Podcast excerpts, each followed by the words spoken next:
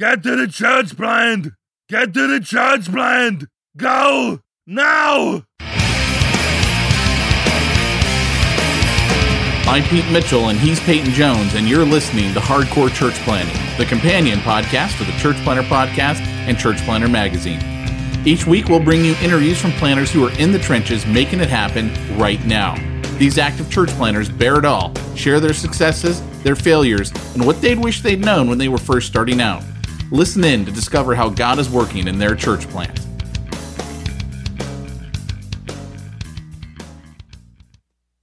Hey, church planter, I am here for another edition of Hardcore Planting. What? Hardcore Planting? What's my own show? Hardcore Church Planting is the name of my show. Yes, that's why you're here. Okay, you're in the right place. This is Peyton Jones. I am here today with uh, Chris Green, and he is a random, random church planter, ordinary Joe, man of the world missionary church planter in Europe, which you're already speaking my love language. You had me at Europe. You had me at church planter. You had me at Chris Green, dang it. So, uh, Chris, welcome on to hardcore. This is a fun show. I hope you have fun. And, uh, brother, it, it, you reached out to me on Twitter and, uh, we, we chatted a bit and I was like, man, we got to get you on the podcast. I think one of the, the, the directions we're trying to go on this podcast, I have met so many cool people, interesting people, and people that have cool things to say. But part of my dedication to this podcast is I want to bring it back to grassroots, get back in the trenches with church planters actually doing it and hear what God is showing them. So welcome, Chris, to the show. Hey, man. Thanks to be here. It's nice to be here. Thanks for, uh, thanks for having me. Nice, man. Well, hey, um, it, this is really cool. You are a missionary in the Netherlands, right? So yeah. I want to, where exactly in the Netherlands? We're uh, in a village called Bergen or Bergen. Uh, we're about 45 minutes north of Amsterdam. So uh, North Holland is the uh, province that we're in. Right. And one of the cool things about being there is that nobody actually will own Amsterdam. They're kind of embarrassed of Amsterdam. They're like, oh no, we're not all like that, right? As soon as you go into the country, that's something that they say. You want to elaborate on yeah. that a bit? Yeah, well, uh, uh, when we first um, started uh, talking about coming here with people, so that we got asked, so are you going to Amsterdam or the Netherlands or Holland? Um, and we said, well, yes, that's kind of all the same place, but our uh, perception of what the Netherlands is is often Amsterdam because it's such a huge gateway city, like people thinking that New York or Hollywood are was what all of America is like. Um, so the, the, Netherlands, it's a really big mix of of um, of, of, urban and, and, and suburban and rural, um, all in a uh, land size that's about uh, twice the size of New Jersey. I come from the Northeast, so um, so most densely populated country in Europe, and so much um, difference culture wise, even if you go a mile in between villages. So to say that, um, yeah, they, they, they do make it clear to outsiders it's not all like Amsterdam. Um, uh, it's, there's it's a lot more rich culture than what you just get if you go to the big city. Yeah, it's it's an amazing place. I love the Dutch. So I used to fly through Schiphol every you know once or twice a year at least um, on my way on KLM, you know Delta, when I was a missionary. So 12 years, I've been through Amsterdam a, a million times. Exaggeration, of course, but I love the Dutchmen. They're some of the most hospitable, polite people. and they're just, they're just nice. I mean, you go there. I mean, a lot of people don't realize, you know, that, uh, you know, Anne Frank, you know, she was, she was there, you know, the, the, the, room was there. I mean, there's a lot of cool stuff there. I mean, the, the, the bicycling culture, you know, a lot of that stuff that's up in Portland, it, it started there, you know, I mean, the, you know, the Dutch are cool. Many people don't know that New York was actually originally New Amsterdam, that the Dutch had actually originally yeah. colonized and we could have easily have been a Dutch colony if things had turned out differently. Yeah, very much so. Yeah. Now the Dutch kind of get a bad rap in the rest of the world again because everybody judges a lot of the country based on Amsterdam. And, you know, you think of the people, uh, at least in Christian circles, think often of the red light district. And Right. I've heard people refer to the Netherlands as uh, Sodom and Gomorrah. Um, and, And it's, it's not like that. When you get outside of Amsterdam, it's it's like anywhere Yeah, else in yeah. Europe. Yeah, yeah, no, it really, um, I, they're, they're, the Dutch language is a very direct language. So when Dutch people speak English, they tend to use very direct language. So it comes across abrupt. And so that's kind of why people have gotten a, um, kind of a sense that the, the Dutch are, uh, I, I've heard that the Dutch are cold from people. Oh, and it's just not true at I all. don't get that at all. But you know, it's it's funny. Um, I used to play World of Warcraft and uh, Confession Time, and um, Yeah, okay. Um, my We'll two my two remaining friends. I don't think I ever made more than two friends playing that game, but they're both Dutch, and so when they when they and and here's the funny thing is the Dutch and the Kiwis, the New Zealanders, they travel Yeah. the world, man. Th- those are two cultures Really? where they don't stay put. Um, when I was No. traveling the world, I met Dutch people and Kiwis like nonstop. Yeah. And I, I, I quickly formed a picture that Dutch people don't stay put and Kiwis don't stay put. Um, but you know, it, it's really interesting because, um, you know, I've really, uh, like I said, I've always gotten along well with them. So you are a missionary here. And, and okay. So we've talked about, you know, uh, the Netherlands is not the pit of hell. Um, this No, wasn't a, a, a show to, hey, you're in the pit of hell in the red light district. I knew you weren't, but here's the deal. Europe is so much further ahead in its post-Christian, uh, secular, postmodern mindset, post-Christian mindset than America. America thinks it's post-Christian. America thinks it's post, uh, you know, uh, uh, modern, uh, very secular, but it's, I mean, it's not. I mean, do you have any No. statistics about, uh, where religion is at in the Netherlands? Yeah, yeah. No, the um, uh, uh, just first the the way I, I say it to people in back in the states is it, it is like uh, Europe is uh, a generation or two at least ahead of the direction that the states are going in now. Um, uh, the I think where you know I haven't lived consistently in the states for five years now, but just judging by conversations, I think where America is right now is kind of reacting against Christianity culturally. So it feels a little bit tougher, um, and it feels, I don't know, a little bit more intense. That moment happened probably, I, yeah, just kind of spitballing it 30 years, 30 plus years ago uh, in the Netherlands. It was a very strong Dutch Reformed country. Um, so what you have now is it, you talk to uh, youth, uh, young adults that uh, have no relationship whatsoever with the church. Maybe their grandparents did. Sometimes their parents did, but you're really starting with a blank, a blank slate. And when it comes to the younger generations, and specifically in West uh, Northern Europe, you know, uh, that's different as you move more east. So the the um, average percentage of um, I'll clarify that by evangelical Christians in Europe is less than 3%. percent Mm-hmm. In the Netherlands, we're sitting just under 5% Right. of the uh, population. So it's a, um, yeah, it's just a whole different, it's a whole different atmosphere. Yeah, it's it's really interesting because you know you're you're reaching out. There you are, church playing. Tell us a little bit about how you felt called as a missionary to the net. How did that happen? And then let's talk about what you've been doing. Yeah, yeah. I guess the short version, um, 2004. I just, I, you know, that period of my life where I'm, I'm really trying to figure out, God, what, what do you want to do with me? Um, and uh, I'm a fourth generation Christian, third generation pastor on both sides of my family. So I, I did not want the family business. Um, I love I, I love Jesus, but I wanted to kind of find my own path.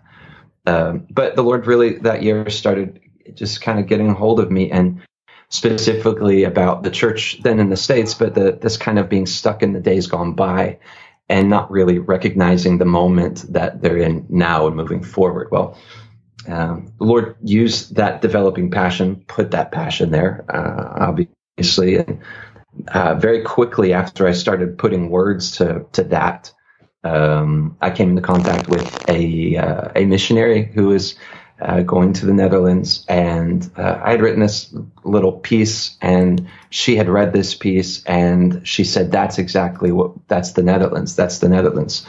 And uh, so that I kind of got hooked. So what about this? That's so beating so strongly in my heart. What is that that is happening in the Netherlands? Like, where's the connection? Never really connected that to a personal call for me until about six months later, where I still just couldn't shake it, and um, and uh, just felt like talking with some pastors that I that I, I trust um, to kind of speak into my life, and they encouraged me just to just to pursue it and, and to see where the Lord leads it ended up transferring to uh, a Bible college. Um, it's now Northpoint Bible College in uh, Massachusetts. Um, didn't tell anybody that I was headed to the Netherlands. Just kind of wanted to let the Lord uh, unfold that in His timing. And uh, met a girl. Um, the thing I said I wasn't going to do at Bible college, and um, come to find out after we'd been friends and had kind of started dating uh, a year before we had met each other at the same time actually the lord had been speaking to her about going to the netherlands as well. Wow. so um, yeah. Yeah so that the, you know the calling part of it is sits is very core to um, to how we just ex- experience god's leading in in everything that we do. And i think once you're once you're over here and um, you, you, you there comes a certain, you know, there's a, even though there's a lot of familiar things in Western Europe, um, it's still not like home. You're still dealing right. with um, the unfamiliarity of everything and the disconnection from um, just from a lot, all, everything that you know. And so it's constantly revisiting that. Why I'm not, I, I know why I'm here, like what brought me here, but we've been asking ourselves a lot um, these past few years. Why are we still here? what right. what is what is the Lord doing now? Um, we don't want to stay committed because of something that happened, but it's just that constant searching of uh, for today's call. And once we came here, um, it, we knew that the Lord was sending us to plant churches, uh, but we didn't have a clue how to do that. Right. Um, and so we we just kind of we knew that the Lord was going to teach us how to do that once we got here. So we tried to come as like an open book and um, and just kind of kind of see what happened uh, mm, as we went. There's been such a theme this morning on everything I've done today. Uh, I started a two hour long coaching call this morning with um, church planters, and they that was the the theme was being creative. You know, then yeah. I interviewed a guy named Paul J. Pastor today, who will be on another episode of this. And it was all about creativity and we tied yeah. it with mission. And to be honest, you know, a lot of guys are reading books and taking that and applying it to their missional context and it doesn't mm-hmm. work. You can have all these flashy buzzwords and think, and the Lord, I think many times is, is doing that saying, why don't you talk to me? You know, Paul walked around Athens with no yeah. clue how to reach that yeah. city and he walked yeah. around and God gave him this creative insight. Um, yeah. Tell us a little bit about what you learned. How did you learn? Like, what did God start showing you? Well, I think if it's, I, I hope it doesn't sound arrogant to say it this way or close minded, but I do think that the new frontier of missions is secular culture. I think that it's um, you're you're out and kind of, it's like this wild land almost, even though it's civilized culture and people are are uh, we, we, just love everything about the Netherlands and the people here, but um, you can't the things that worked somewhere else don't work here. Right. So it's kind of forced us back to the um, uh, back to the core realities of what what does it mean to be a Christian in a world, uh, sojourners and exiles, strangers. And what does it then look like to uh, step into a position of leadership, to take leadership in that kind of context and lead other pilgrims and sojourners and in not only um, surviving, which I think when the culture started shifting dramatically in the Netherlands, the church was knocked into a survival mode, and a lot of them are still there. Um, so not not only leading in a, in the sense of survival, but uh, just this underlying belief that it, it is the Lord's will for His church to grow, for for the gospel to go forward in power, and so how do you give form to that? And so the the process of running up against all of our weaknesses and all of the things that we thought would work and and and and don't work, or um, it's painful at some points letting go of things and realizing, man, I don't have a clue. But I think that's when the that good point, stuff happens. It really is, man. That's that's when that's when you know what's the um, what's that saying? Something like necessity is the mother, something of innovation. Mother of invention. Yeah, yeah, it really is. I mean, you're forced to to those creative um, um, uh, qualities. Yeah, you, you really have to lean into thinking outside the box, not because it's cool, but because it's necessary. Um, so we started very early on, and and and it's I, I do have to say it's all grace because the Lord's just been so good, and and where we landed and the people He surrounded us with uh, when we landed has been um, the, the, the like I attribute everything to or to the the way the Lord has led it. But we started very early with um, uh, youth outreach centers. So youth were not our thing. Was not our thing. Youth ministry. I never thought it was cool enough. Or I'm uh, I'm not a life of the party kind of guy. I'm I'm probably I don't know. But that was like the last thing I, I want to do. But we just the Lord just really broke our heart, like gut wrenching, sick feeling, brokenness for um, for the situation of youth here and uh, so we we partnered up with some some just some really great people here in the Netherlands, a great church, and launched a youth outreach center. Um, and uh, the story of just how it how it launched and how much we learned uh, in that process it was mm. it that would end up defining the way that we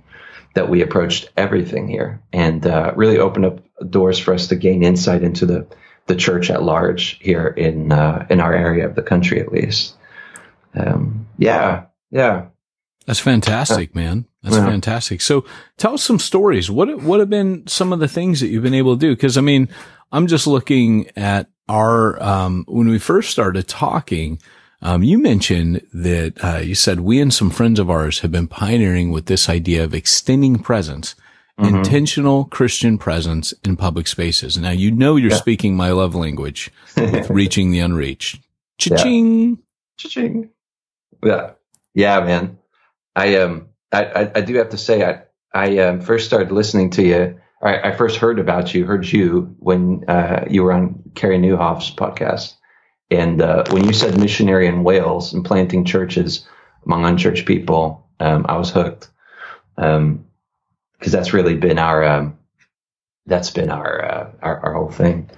Um, it's a different yeah. animal, isn't it? You you try really to. Is, I love I loved how you described your uh, church plant. You mentioned that uh, you guys uh, planted two churches last year, three more this year, and you and your wife are doing one of those right now. And you said it yeah. ain't flashy, but it's movement, which is saying a lot in Europe. Yeah, yeah, really. yeah, yeah, you know, it's and and and this this is the the thing that really I had to click with you. There's so much, like you said, there's so much talking about what what church planting is, and honestly, um, it's kind of become uh, kind of sexy to plan a church, and I just I just it's sexy know, to some... talk about. It's never sexy to do. there you go. There you go. Really, really. Um, so we, uh, yeah it, it, it really is just kind of getting out there and making a mess of things and then finding the, the, the, the, good things among all the mess and then running with that. Um, and, and do, obviously we're pursuing excellence and everything, but, um, not being afraid to try. So, um, yeah, yeah, we, uh, we've been since starting with the youth centers and realizing that, um, there's so much, that um, that is needs to happen. And, in this area of the country, there's the only kind of church plants that have happened in the last uh, generations uh, is uh, from church splits. um, or, or dissatisfaction of some kind. So there's never been a really visionary movement for bringing the gospel to new people and seeing things come up from the ground. Um, and so this this thing, the, the calling extending presence, really has just kind of developed again out of necessity. So it's kind of it's a little similar to the third spaces idea, where you're um, it, it's not a uh, it's not your space, it's not all your space that you're inviting them in, and you're not just going to uh, just to wherever, but you're creating an intentional space that's kind of neutral ground. Um, uh, so for us, though, we kind of had to drill back down to the principle. What does the principle of that look like? And and it, it's the principle uh, belief. The core belief is um, the Holy Spirit lives inside of us, um, and, and, I don't see people in the New Testament going to uh, the cities and villages and saying, "Come with us to the synagogue." I see them going and telling them about Jesus Himself, and then seeing things happening right where the people are.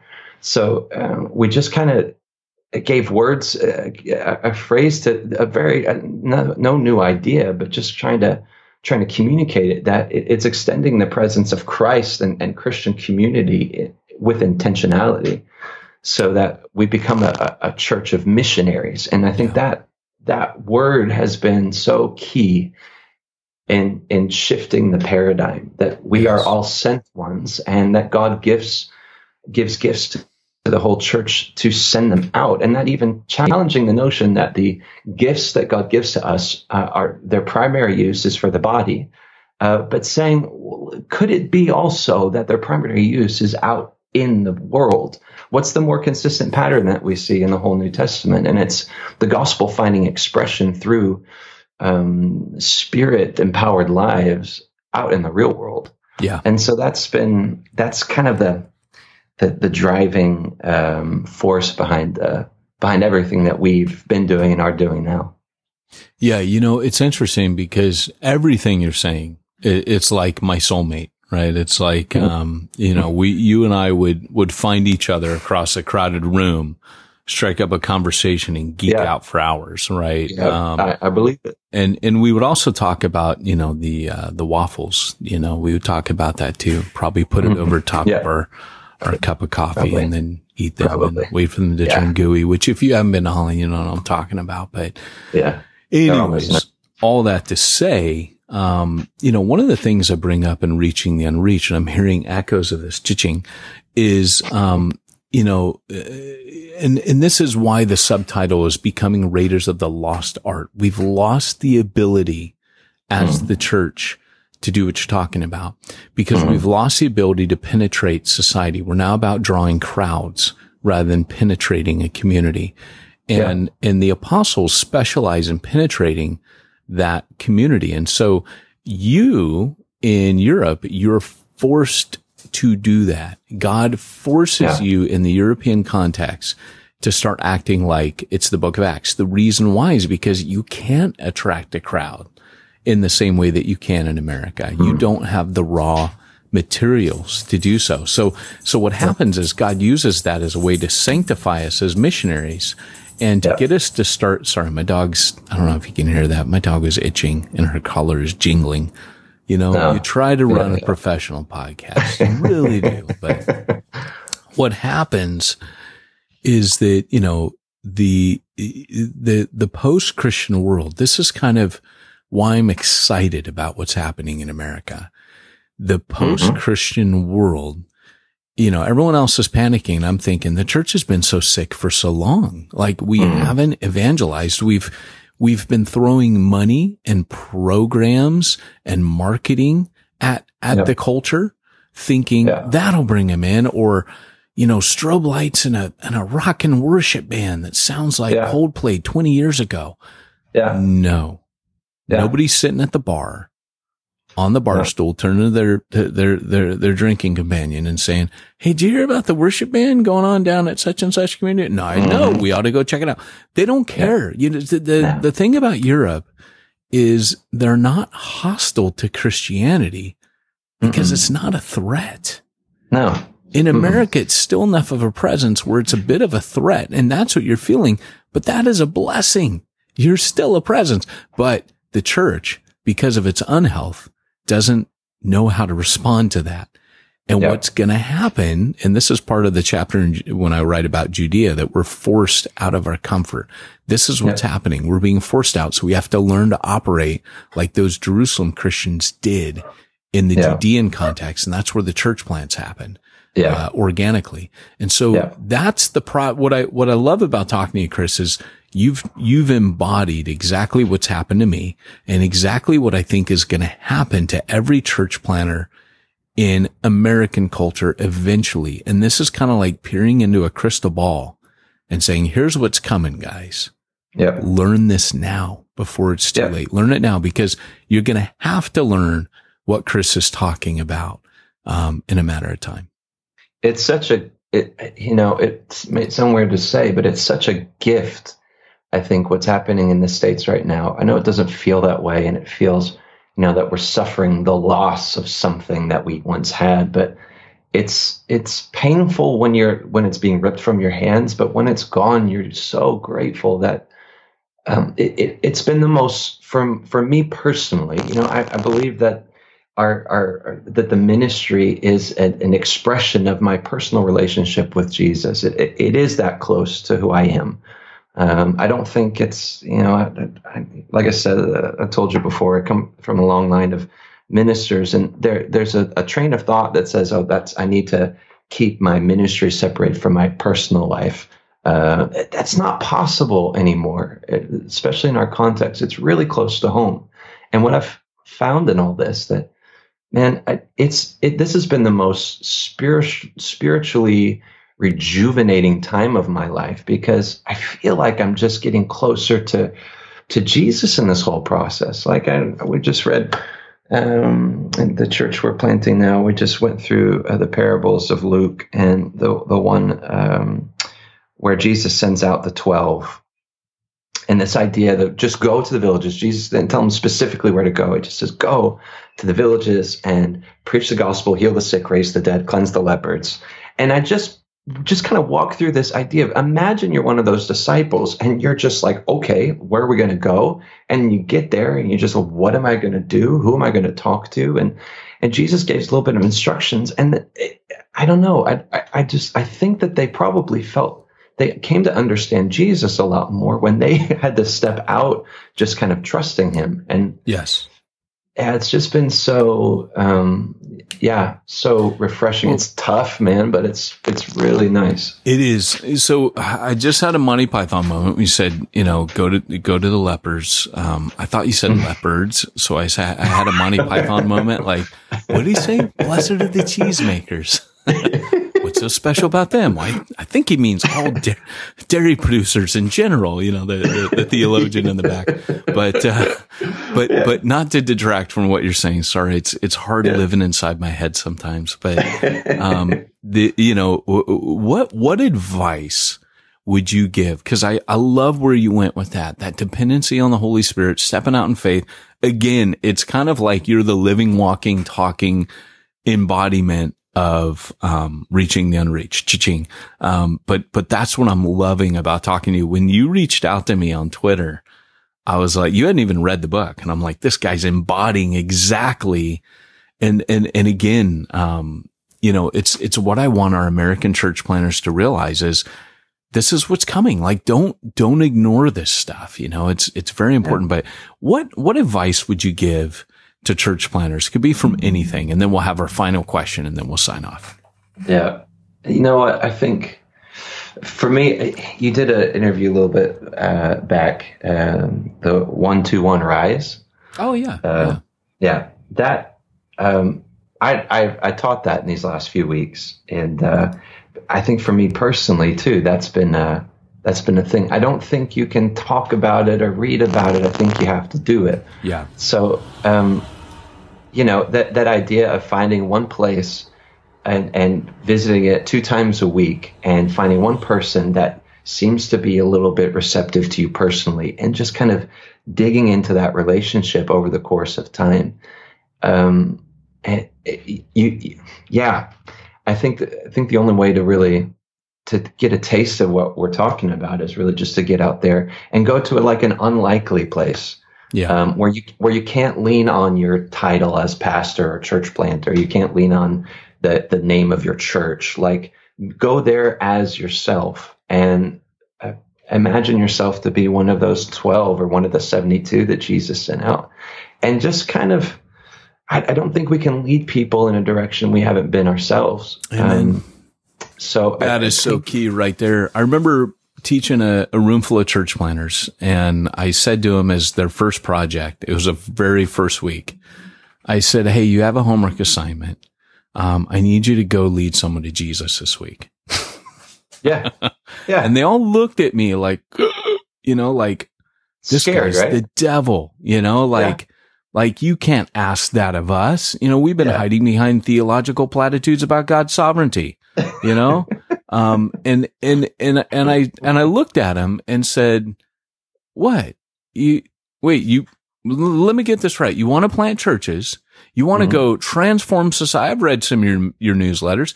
You want to Yeah. go tear it up for Jesus in the city and you're balking if I ask you to lead one person to Jesus this week? yeah, And, and what was rad is that, you know, uh, I just wanted them to get out there. I didn't care if they led someone to Jesus. Obviously, you know, that's, that's, that's not something like Paul said, God alone gives the increase. But what I can Yeah. control is if I sow, water and reap. Yeah. And, and so here's the deal. here's the deal is one of the guys, you mentioned an unlikely place. He just went to a bus stop with, cause I, I laid down if you want to reach culture, you serve culture. If you want to reach an individual, you serve them. If you don't have an in, you go serve people and it happens. And so he went and got a Starbucks traveler, sat on a bus stop and led a 50 year old professional African American guy to Christ who missed Yeah. his bus twice, went to work late, but knowing Jesus. And the guy came Yeah. back. It was like sending out the 72. He came back. No one else had led anyone to Christ. No one had done anything, which I knew was No. kind of typical, but Yeah. this guy had done something and he Ah. was shocked. He's like, how many more people are low hanging fruit that I just, I just got to Really, get out though. there.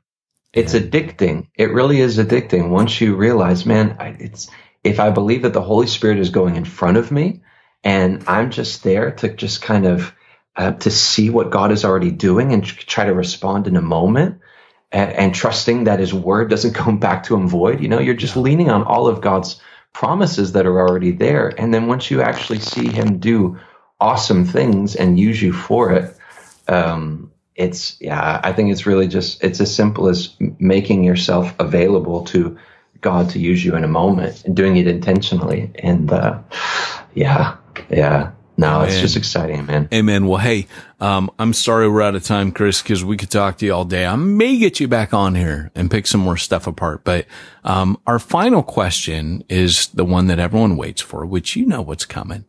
But know, uh, being that you're in Holland, I have chosen very carefully famous Dutch people, and one that Okay. all of our listeners would know.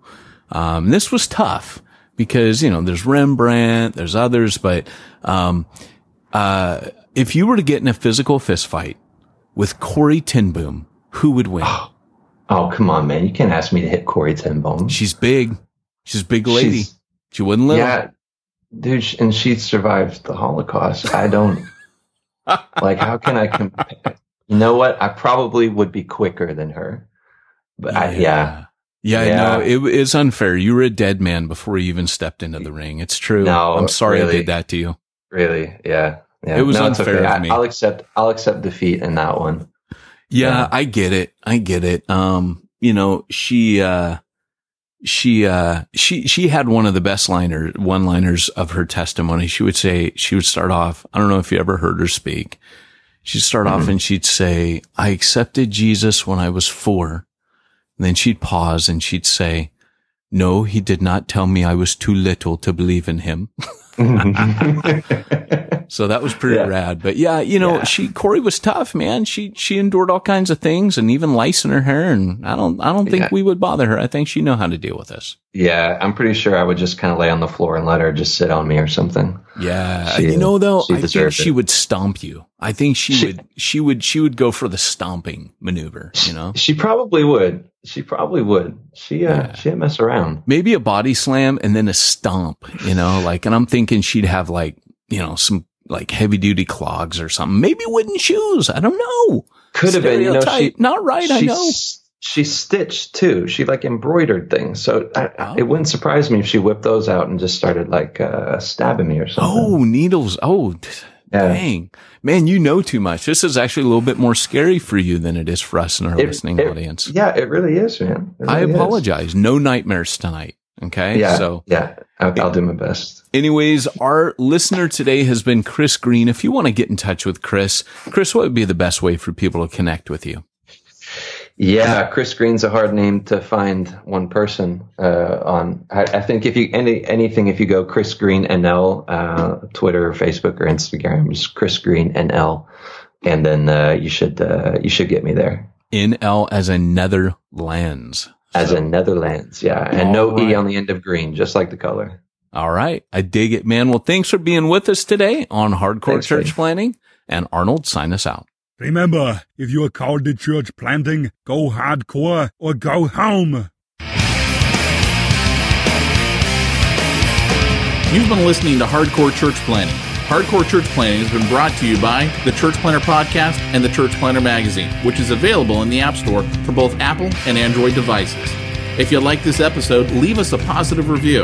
If you didn't like this episode, we'll be happy to give you your money back.